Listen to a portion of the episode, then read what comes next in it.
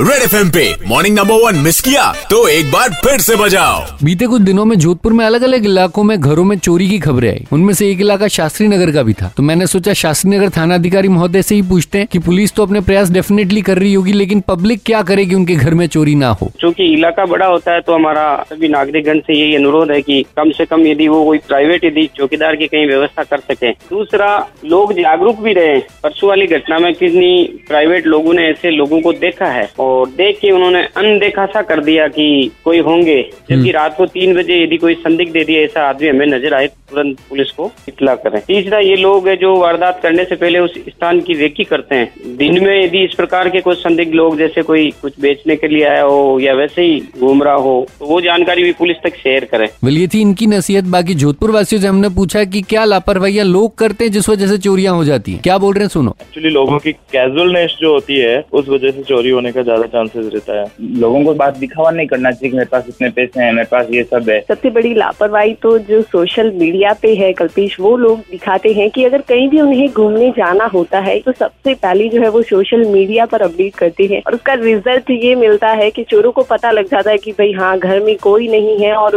वो जो है पीछे से हाथ साफ़ करके चली जाती है। वेल मेरा तो यही कहना है कि जब भी किसी इंसान के साथ कुछ गलत होता है चाहे उसका एक्सीडेंट हो जाए एग्ज़ाम में फेल हो जाए या घर में चोरी हो जाए लोग उसी की गलती निकालते हैं। तो आप कोई भी गलती करने से बचे, सतर्क रहें और सेफ़ रहें। Red F M morning number one with R J Kalpesh Monday to Saturday सात से ग्यारह only on superhit ninety three point five Red F M बजाते रहो।